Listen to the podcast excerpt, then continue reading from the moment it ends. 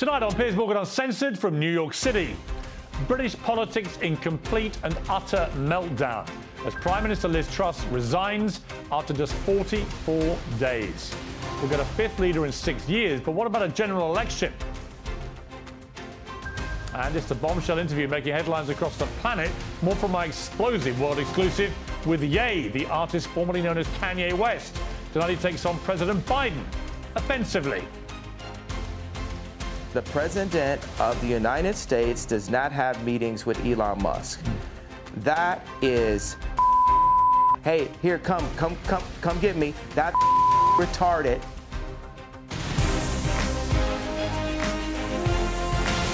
From New York, this is Piers Morgan Uncensored. Well, good evening and welcome to Piers Morgan Uncensored, live from our New York News Centre. Politics can be full of exaggeration. Everything is unprecedented a crisis, treachery, a war. But let me be very, very clear tonight. It is literally impossible to exaggerate the scale of the bedlam that this government has unleashed on our country in the last few weeks. It's by far the worst thing that I've ever seen from any government. These useless clowns have basically ravaged our country, sinking the pound, trashing the market, sending our interest rates soaring. And it really comes down to this this is a lettuce. And this was the front page of the Daily Star newspaper, who had a little bet. What would last longer?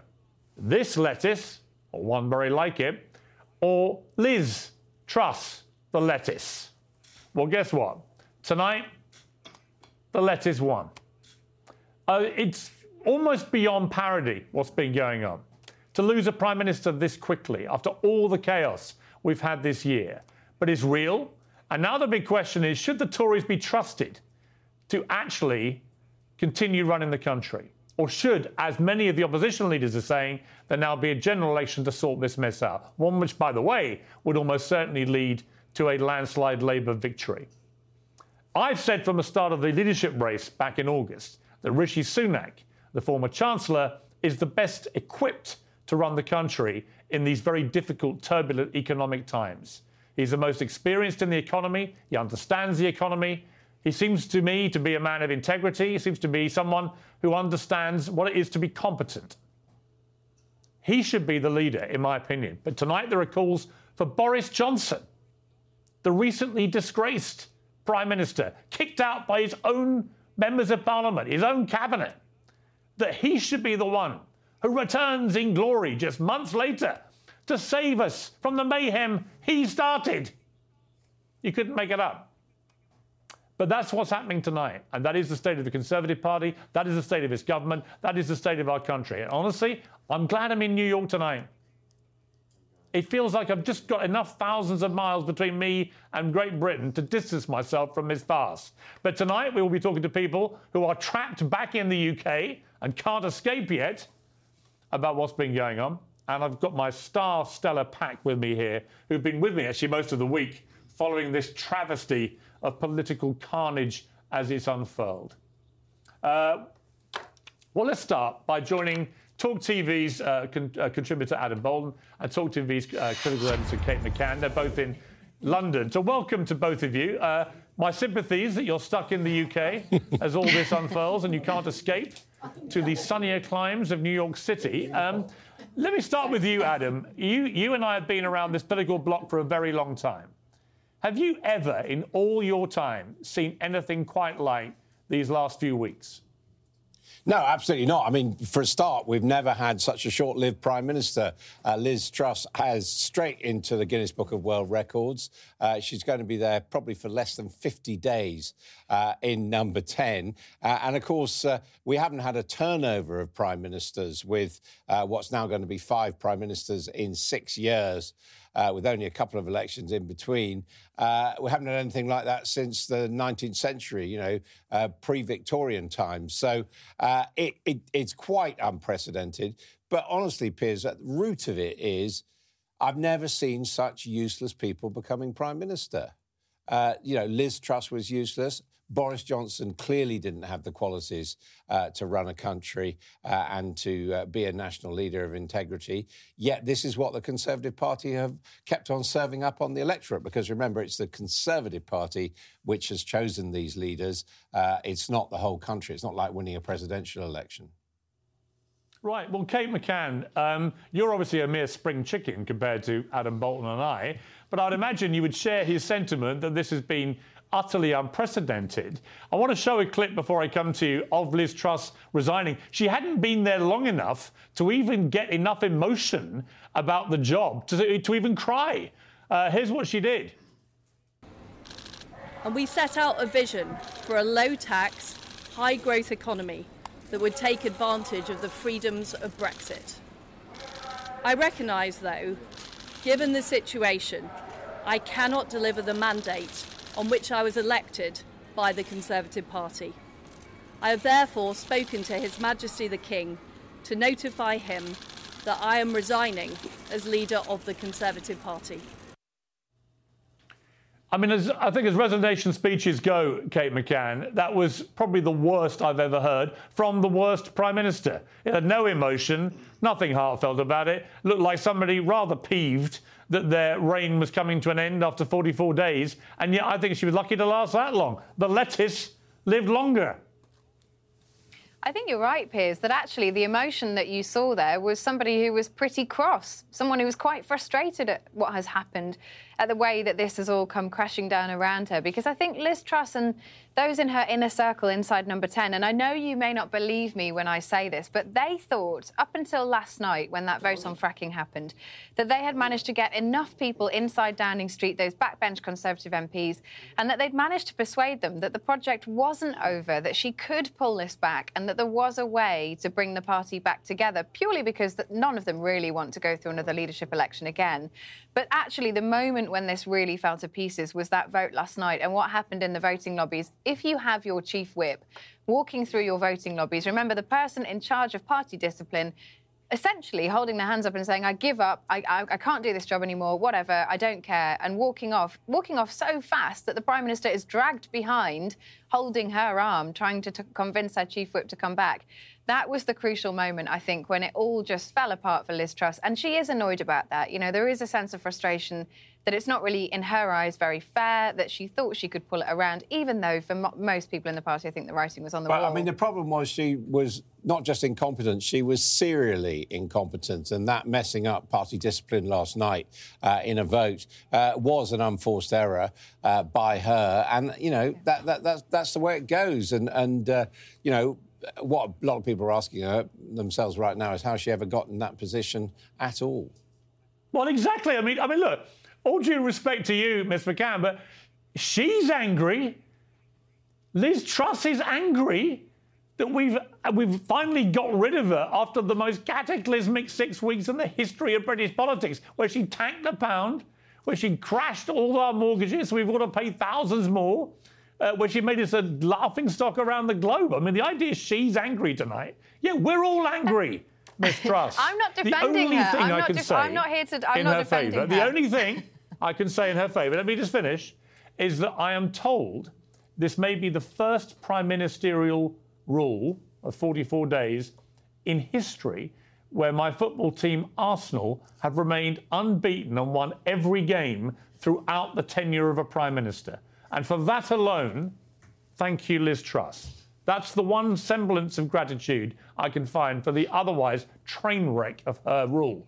Kate McCann, let me go back to you for a reaction to my rant. Thank you, Piers. Very kind of you. I- am not defending her. I'm not saying that she has a right to be angry. And lots of people feel the way that Adam does, that this was a series of unforced errors.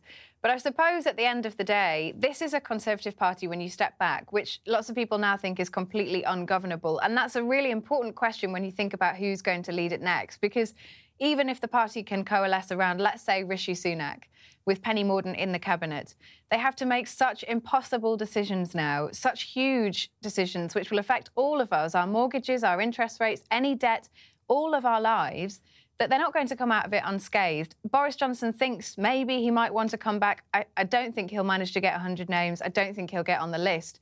And that's causing some anger tonight. The party is already divided, and it will be a real struggle for anybody now to turn that around.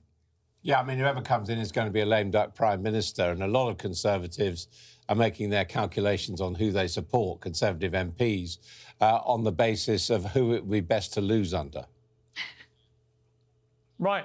I, compl- uh, I, I totally get it. Listen, I've got to move on from you guys. Uh, I'll be back, to, I'm sure, uh, as we go forward in the next few days and weeks. The carnage continues, but thank you both very much indeed for joining me. Uh, joined now by the Conservative MP, Paul Bristow. Uh, Mr. Bristow, you were a big supporter of Liz Truss, and now you want Boris Johnson back. Um, I'm not sure I'd be brave enough to go on television if those were my two positions tonight. Um, well, that's a perfect introduction. Thank you very much, Piers. But um, look, I'm a huge uh, advocate of listening to your constituents. And uh, at the weekend, I was at a Diwali celebration in my constituency. I was at the Great Eastern Run. I even knocked on some doors and did some campaigning. And overwhelmingly, the response was bring back Boris Johnson. And so that's why I've come out, come out early for Boris. I don't know if he is going to stand. I, I think he probably is now, judged by the number of MPs that have come out and said that they will support him. Uh, but we have to get over 100, and I sincerely hope he does stand, and I fully expect him. I mean, I've got uh, to, to say, turn I've got to say, listen, around. I, I don't, I don't know you, but I have to say, I think you and any other Conservative MPs who are going to be calling for Boris Johnson to come back as leader after what we've been through in the last few months, caused by Boris Johnson, I think you've all lost your mind. I mean, the polls at the moment show the Labour Party 35 points ahead.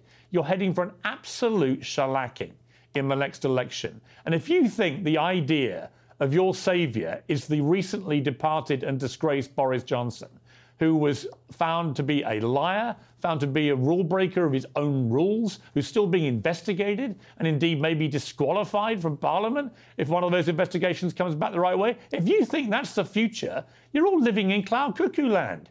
What's the matter with you? Well, well, Piers, um, if I may, let me answer the question. So, I stood in a by election in 2019. It was quite an infamous by election in Peterborough. I didn't just lose, I actually came third, which was obviously not a great result. Um, we were 19 points behind in the polls, but six months later, we elected a new prime minister. We elected Boris Johnson. And guess what? We went on and we won the 2019 election. We're in a similar situation now where we're, we're, we're poor in the polls. Uh, I think Boris Johnson's got a proven track record of turning that around. If you look at Boris Johnson's government, the things that he did on policy, I think you think they were very, very popular. We got Brexit done. We uh, powered our way out of COVID by having the earliest uh, vaccine of any major developed country. And uh, we ended lockdown. And obviously, we were tough when it came to the war in Ukraine. And we also leveled up in places like Peterborough, my constituency, where we've built a brand new university and we're, go- we're going for high paid, high productive, uh, and high wage, high skilled all jobs. Right, look, look, to be honest with you, I, am having those are popular. I'm policies. having a. I'm having a. All right, look. Let me interrupt. I'm having a horrible sense of Groundhog Day. I, I, this is the kind of thing that you lot were all saying before about Boris Johnson, and then the whole pack of cards came tumbling down, where minister after minister queued up to sign his death warrant to get rid of him because he was such a scourge on the party, such a scourge as leader of the country. The idea that you're all now clamouring for him to come back, I honestly think you've all lost your minds. Well, you said that before. You said that twice now. But what I will say Yes. is that you did see that, that you, you did see a number of people resign, but you also saw a lot of people uh, stay loyal to the prime minister. I was one of those. Um, that was a significant number of MPs. I do think he can get onto the ballot. And if you look at the poll of members, Boris Johnson's at the very top. What you're what you're citing now are not policy differences. The policies that Boris um, advocated were incredibly popular. That 2019 policy, uh, manifesto was incredibly popular. I got the best ever local. All right, well, let me pick on one of them. Let me pick on one of them. Let me pick on one of them. Tell me one good thing that Brexit has done for the British economy. I'll give you 10 seconds. Well, what Brexit did, it ended the lockdown we had in Parliament, which was starving our country of investment, which was giving no opportunity for us to uh, attract outside people into our country. In fact, you've actually had more City of London uh, investors come to our uh, country. Everyone predicted that we all going to Frankfurt. That just simply hasn't happened. Brexit was what the British Right. people voted for, and Boris Johnson was able to deliver that. And I'm afraid, Piers, we live in a democracy. That's really important. I think, listen, I've got no problem. I voted Remain, and I said as soon as Brexit was voted for by the country, I supported the democratic result, and I wanted Brexit to work. But as I sit here now, I do not see Brexit working. And you lot can all shout as much as you like that he got Brexit done, but he hasn't actually made Brexit work. And we're years and years down the line now, and it still hasn't worked. So I'm sorry, I'm rather cynical about Boris Johnson from what he promises and what he delivers. It's a bit like when he sets his rules in COVID and then breaks them. But anyway, look, uh, I listen. There's nothing like loyalty in life, so I admire that, Mr. Bristow. But I'm honestly staggered that any of you think this is a good idea for your party. But if you do, that is a decision for you. We live in a democracy. Good luck to you. Thank you for joining me. Thank you. Well, the leader of the Scottish National Party in Westminster, Ian Blackford, joins me now. I don't know about you, Mr. Blackford, but I listening to that, I honestly do think that the Conservative Party has gone bonkers. Well, it has gone bonkers, Piers. There's no other way of explaining it. You know, it's actually been really wearisome, tiresome, just watching politics over the last while. We've had a woman prime minister that, quite frankly, should never have been near the place. And I, I think you've spelt it out rather eloquently at the beginning of your programme. She's done enormous damage. And, and the fact that what we've really had is a financial experiment with her premiership. We've had a financial experiment that's been driven by those at the Institute of Economic Affairs. And by God, have we paid a price for it? Those that are going to be renegotiating their mortgages. I mean, this, this is not funny, what has happened. And when you, when you look at the Tory party, I think the only reason this has taken so long to come to pass is quite simply because they cannot coalesce around the candidate to take over from them. They're split hmm. all over the place. Brexit's done enormous damage to them. This is a party that's out of ideas, that's out of time. And actually, it's why we need that general election, because the, the public deserve the right to have their say on what has gone on. We can't just But you know, you the- know as well as I do. The, the, I mean, the, look, there'll be many people watching tonight who absolutely agree we should have a general election. But ultimately, that's in the hand of the Conservatives. And I, I mean, they, why would they? I mean, they know they'd be heading for an absolute drubbing. Why would they call an election? So, is there a way that they can be forced to? Well, I mean, you have heard Tory MPs, I mean, you saw that last night, they were despairing as to where we are. And I would say to them that put the interests of those that live on these islands ahead of their own narrow party interests. They know that this is a party that's run out of road. They know, and you just heard from Kate, we heard from Adam Boulton, that whoever becomes Prime Minister, it's going to be a lame duck government. Are we really going to just meander through the next two years with no firm leadership, with no way of leading the United Kingdom at a time of crisis at home and abroad? We need to be able to put this to the electorate, and they need to think about what they're doing and recognise for them this is over. They need some time in opposition where they can think about what their offer is, because quite frankly, at the moment, it is not there. We need to have that election, and of course, for those of us in Scotland, I want that ability to have that debate about our own future, because everything that's happened over the last few years has been about. So you talk about respecting Brexit, and I, I take that, Piers. I understand why you make that point.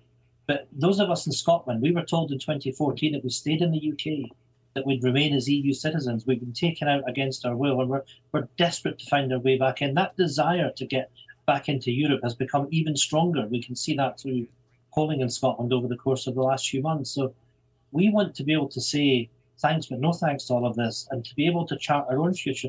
You know, you and I talked when I was last on with you briefly about economic growth. We've got a plan to really drive up green energy production, to drive investment, to drive jobs, to drive up living standards, to, to improving productivity. When, when, when the Tories were talking about growth, there was no substance to any of that, Piers. There was no detail. Well, the problem is, you can, as Liz Truss has proven, as this Truss has shown, you can talk about growth as much as you like, but if actually everything you do has the complete opposite effect to growth, then I'm afraid Yeah. the smoke and mirrors game is up. Uh, Ian Bradfield, I've got to leave it there, but I do think, you know, I was listening to Nicola Sturgeon earlier, uh, you know, that one of the other side effects of all this will def- definitely be, in my opinion, a strengthening of support for the SNP uh, and for an independent Scotland, because I would imagine a lot of Scots looking down on this with utter horror and saying, why the hell have we got anything to do with this anymore? And I wouldn't blame them, uh, even though I don't agree with you about independence. So uh, I think it's going to be very interesting times. I I thank you for joining me again. Appreciate it.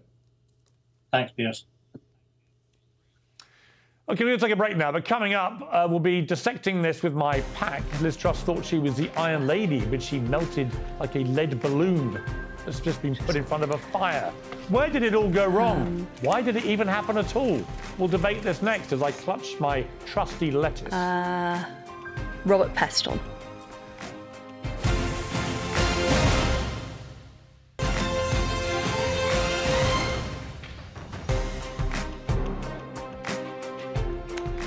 Well, welcome back to Piers Morgan Uncensored from our New York newsroom. Joining me now is the editor at large of the US Financial Times, Gillian Tett, the former Conservative MP, Louise Mensch, and political commentator Ash Sarkar. Well, welcome uh, to my guests here. Here's the lettuce. It outlasted Liz Truss. Louise Mensch, when a lettuce lasts longer than a Conservative Prime Minister, dare I say it, you have a problem. Yeah, talk about uh, vote blue, go greens. Um, I thought you were a bit, a little bit harsh on Liz Truss. Really? She did, in the end, do the right thing and went. She was always going to have to go, and she at least knew that she had to go right away. Now, as for Boris, he is incredibly popular with the members in the country, and only one. You can't seriously think it only, would be a no, good I don't. idea. No, I don't. I think that if Boris wants to stop Rishi Sunak, he should be talking to Penny Mordaunt's people, and they should be doing a deal But together. But I don't care, Gillian, about the petty politics anymore of this party Yeah, and their feuding. I care about the country and the national interest and our finances and the fact there's a war in Europe and there's a pandemic still going on, that there's this appalling financial cost of living crisis. Totally agree, Piers. And what I'd say is this: what you've basically had is a battle between the populists and what I call the technocrats, the people who are sober and competent and really boring. So Boris Johnson, total populist. A lot of Brexit, I would argue, was a lot about populism. Um, I think the Liz Truss came in on a populist wave. Yeah. Um, it's time to give the technocrats another go. And I mean, I- Rishi, I Rishi at Sunak. Rishi Sunak is a technocrat. Yeah. He can count. Yeah, I agree. I mean, look, Louise, you know. I, I tweeted yesterday, and I, I repeated today.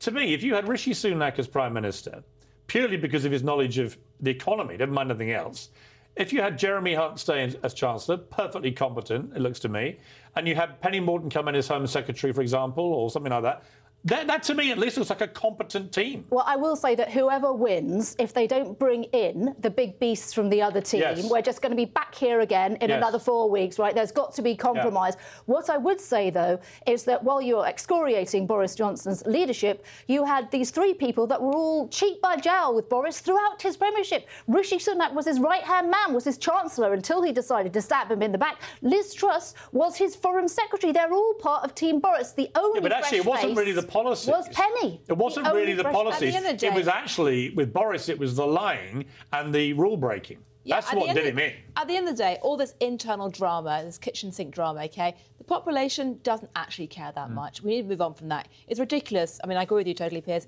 It's ridiculous. 80,000 people got Liz Truss voted in. There needs to be the voice of the people actually heard Mm. Yeah. for change. But the key issue is this.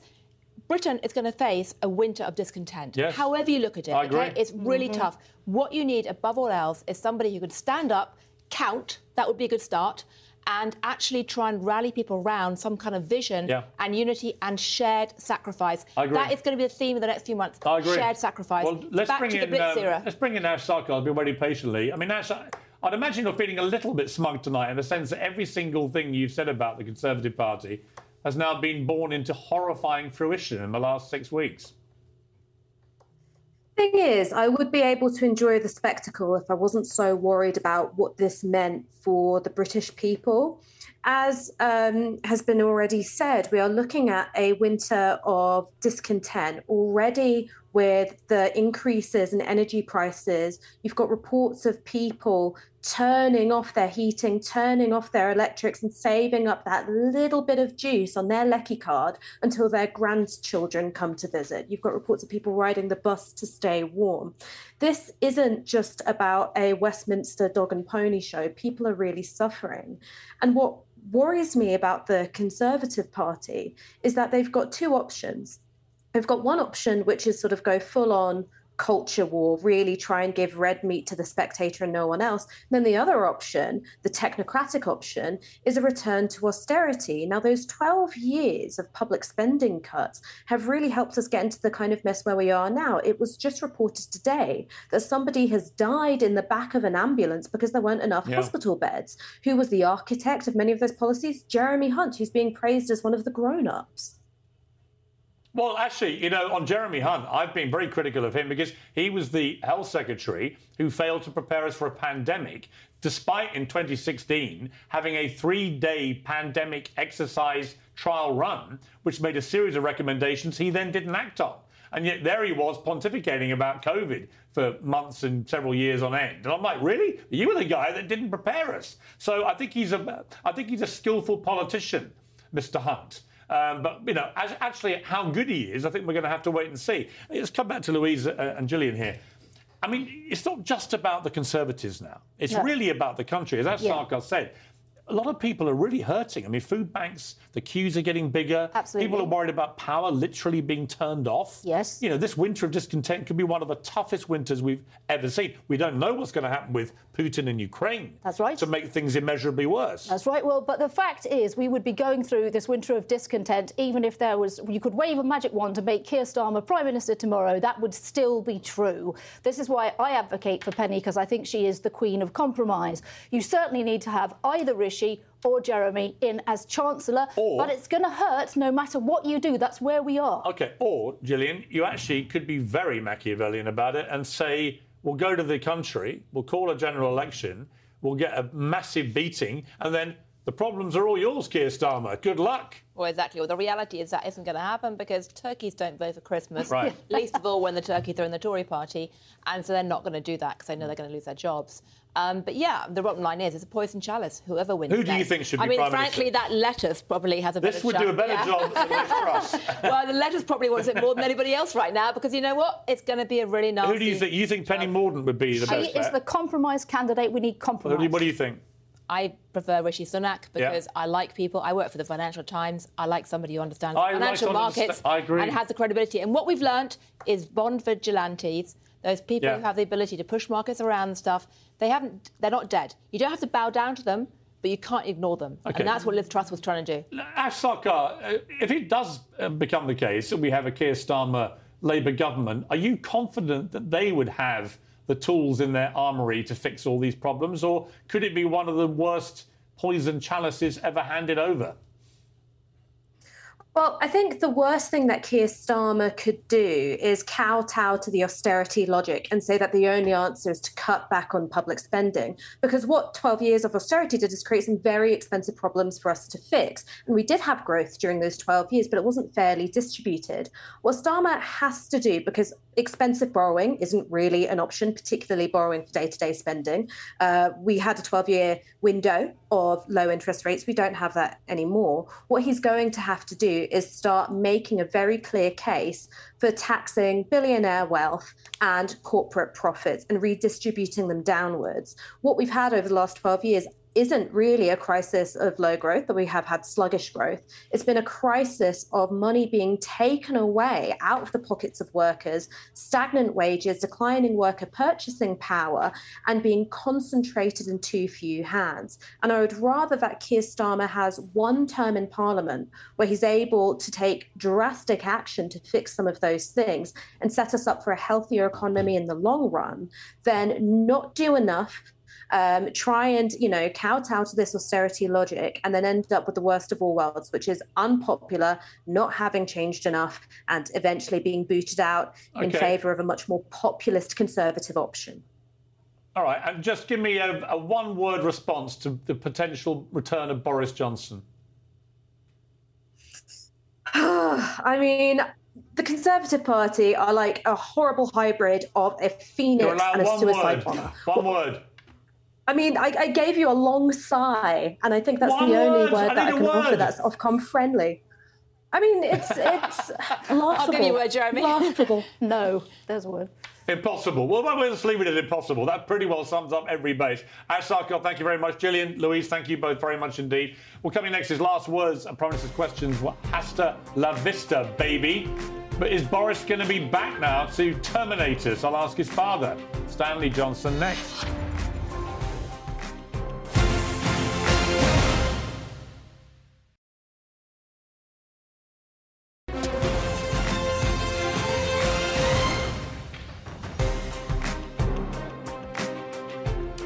Welcome back to Piers Morgan Uncensored from New York City. So, could Boris Johnson really be back? Well, for me, this is a dreadful thought, but the warning signs are here. And his political hero is Sir Winston Churchill, who famously returned to number 10. Boris does like to compare himself to Roman statesman Cincinnatus in his leaving speech, who came back as a dictator, by the way. Johnson also said this at his final PMQs.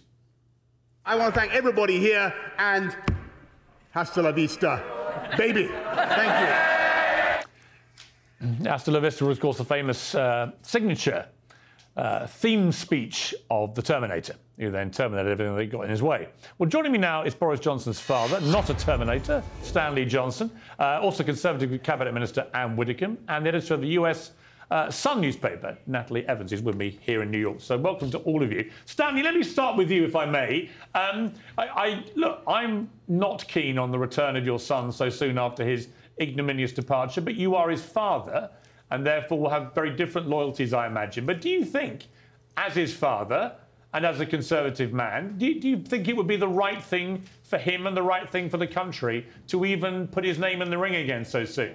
Well, Piers, I've got to say, I heard your, your rant about half an hour ago, so I have no doubt about what your position is. But my position is simply I'm looking at this as a voter. I'm looking at this, you won't believe this, but I say to myself, I have a vote in this election. I just got a message from Conservative Central Office saying I'm going to get an electronic, you know, password um, before the end of the week.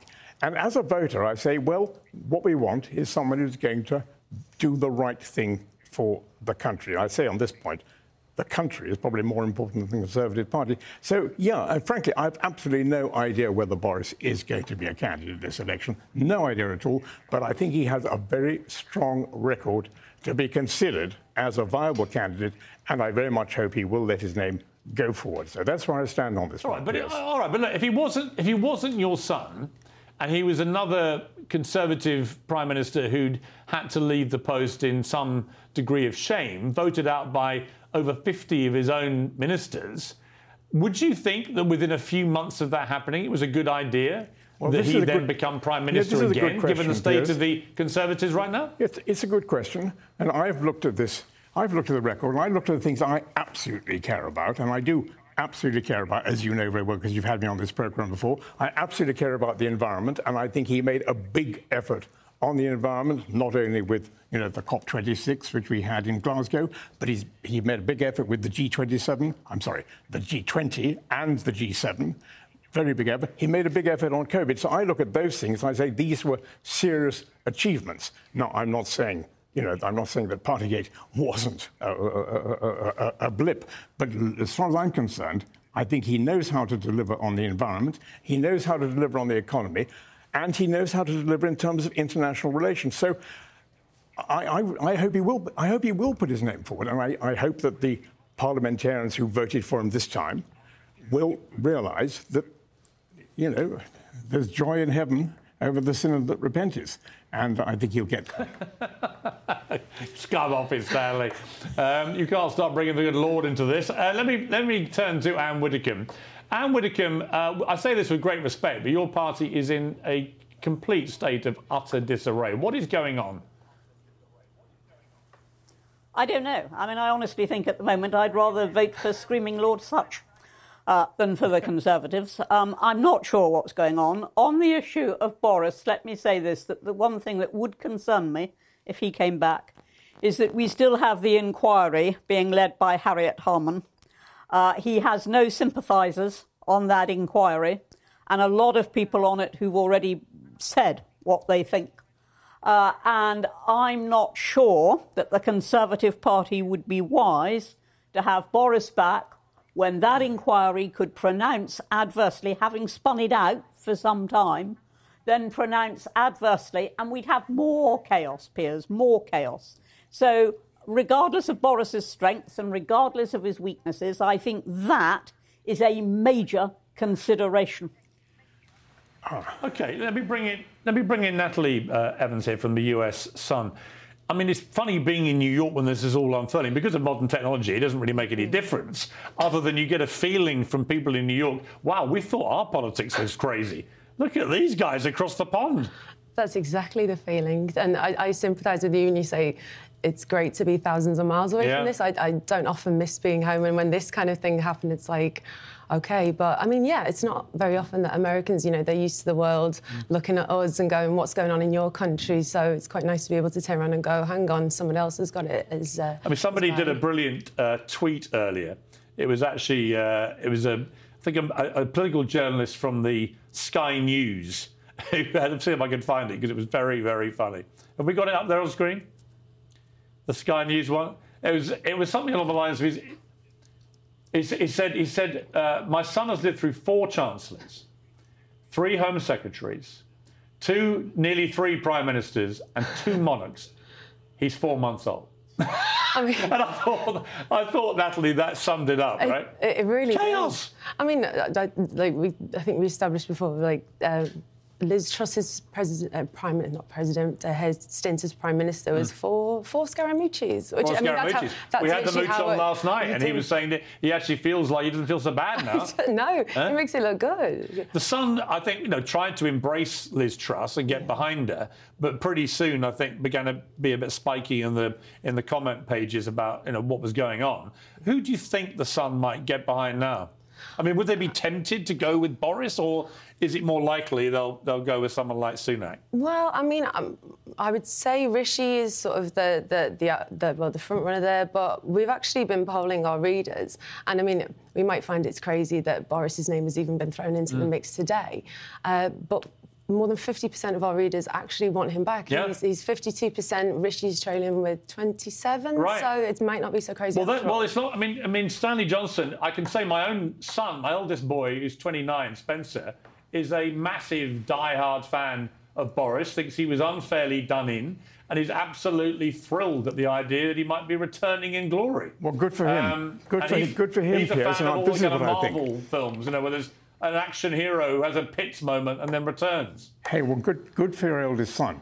Boris is my eldest son. This is what I think. He's going to be crucial in uniting these warring parts of the Tory party. And why do I say that? Because he is probably the only man of the man who pushed for Brexit. I wasn't very keen on Brexit, you know, who actually realizes now that the crucial thing is to rebuild the relationships with Europe. We look at the trade figures now and we realize that, as you said earlier yourself, Brexit has not been a good deal. If we don't really make an effort now to get closer to Europe, we are going to be in trouble. And I think what Boris may be able to do is tone down the Rees-Moggs. Rees-Mogg has got a plan now, as you know, to, sunset clause any single law which originated from Europe. There's about 2,000 of them. Well, Boris has got to put a stop to that. Now, as a voter, I'm going to say, who am I going to vote I mean, for? look. I mean, I mean, look.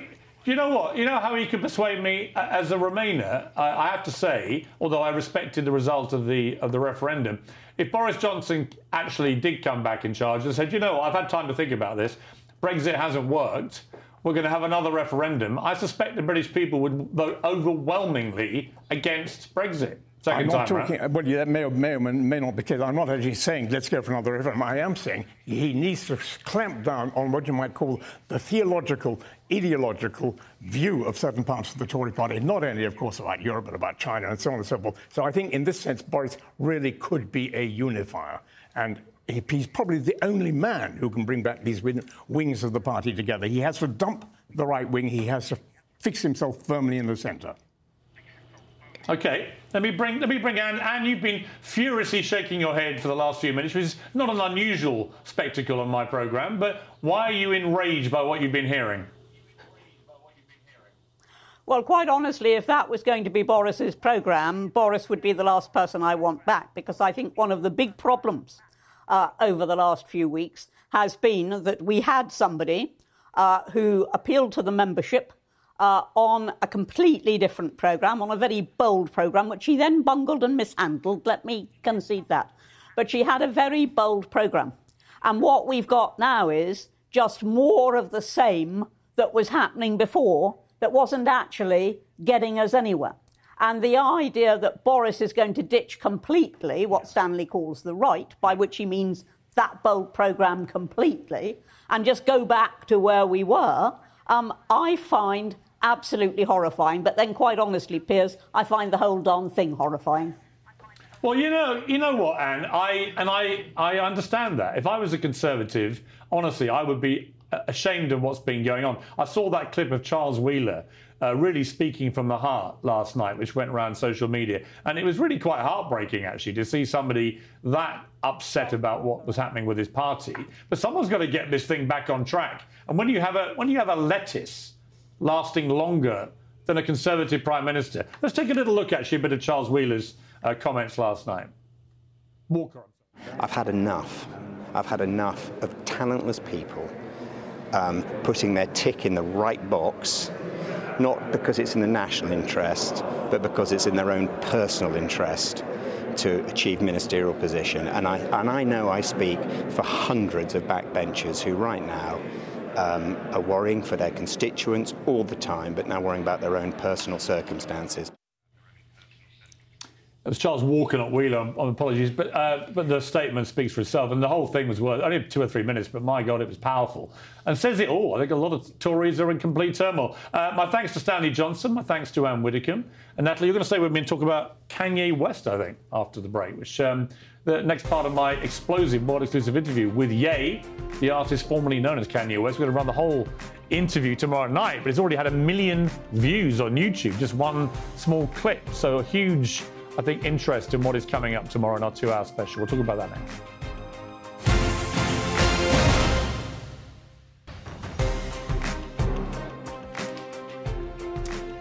Well, welcome back to Piers Morgan Uncensored, live from New York City. The first instalment of my explosive world exclusive interview, with one of the most brilliant but controversial artists in the world, Ye, formerly known as Kanye West, has already hit over a million views on YouTube. He and I went head to head for two hours yesterday on everything from anti Semitism to George Floyd to White Lives Matter, the t shirt he wore, Kim Kardashian, of course, his ex wife, and Donald Trump. Here's a taste of what's to come in our two hour special tomorrow.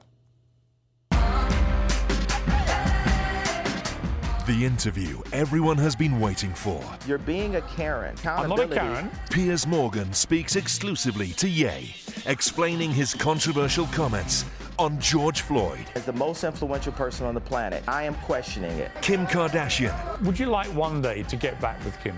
And his anti Semitic tweet that got him kicked off Twitter. It is racism when you say I'm going deaf so clarify for Jewish people. No, it's not. Interview adjourned. And then he walks out of the interview. And then he walks back in and apologizes. I will say I'm sorry for the people that I hurt Piers Morgan Uncensored, exclusive two hour special, Friday, 8 pm. And there's a lot more where that came from. It was two of the most extraordinary hours I've probably ever had, I think, as an interviewer. Uh, Ye is no normal interview subject. He mocks my British accent. He delights in being uncensored and then really tests the waters of our lack of censorship. Um, He's rude about a lot of people. He's warm in parts where I didn't expect him to be. He's funny. Uh, he's outrageous. He's shocking.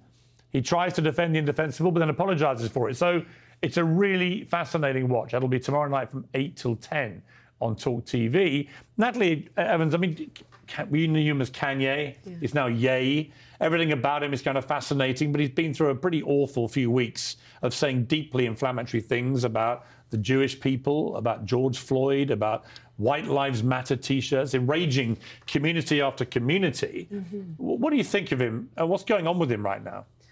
Well, I think he's clearly a very confused, very vulnerable guy who, I mean, as you said in your interview, you know, he, he has this huge platform, you know, he's, he's the most influential person in the world. And perhaps the mental state he's in. We all know he's got, you know, mental health issues. So he denies he has any mental illness. He said that to me. He said his main problem is sleep deprivation, which might well be the case because he's got one of those. I can tell he's got an incredibly restless, curious, fizzing mind.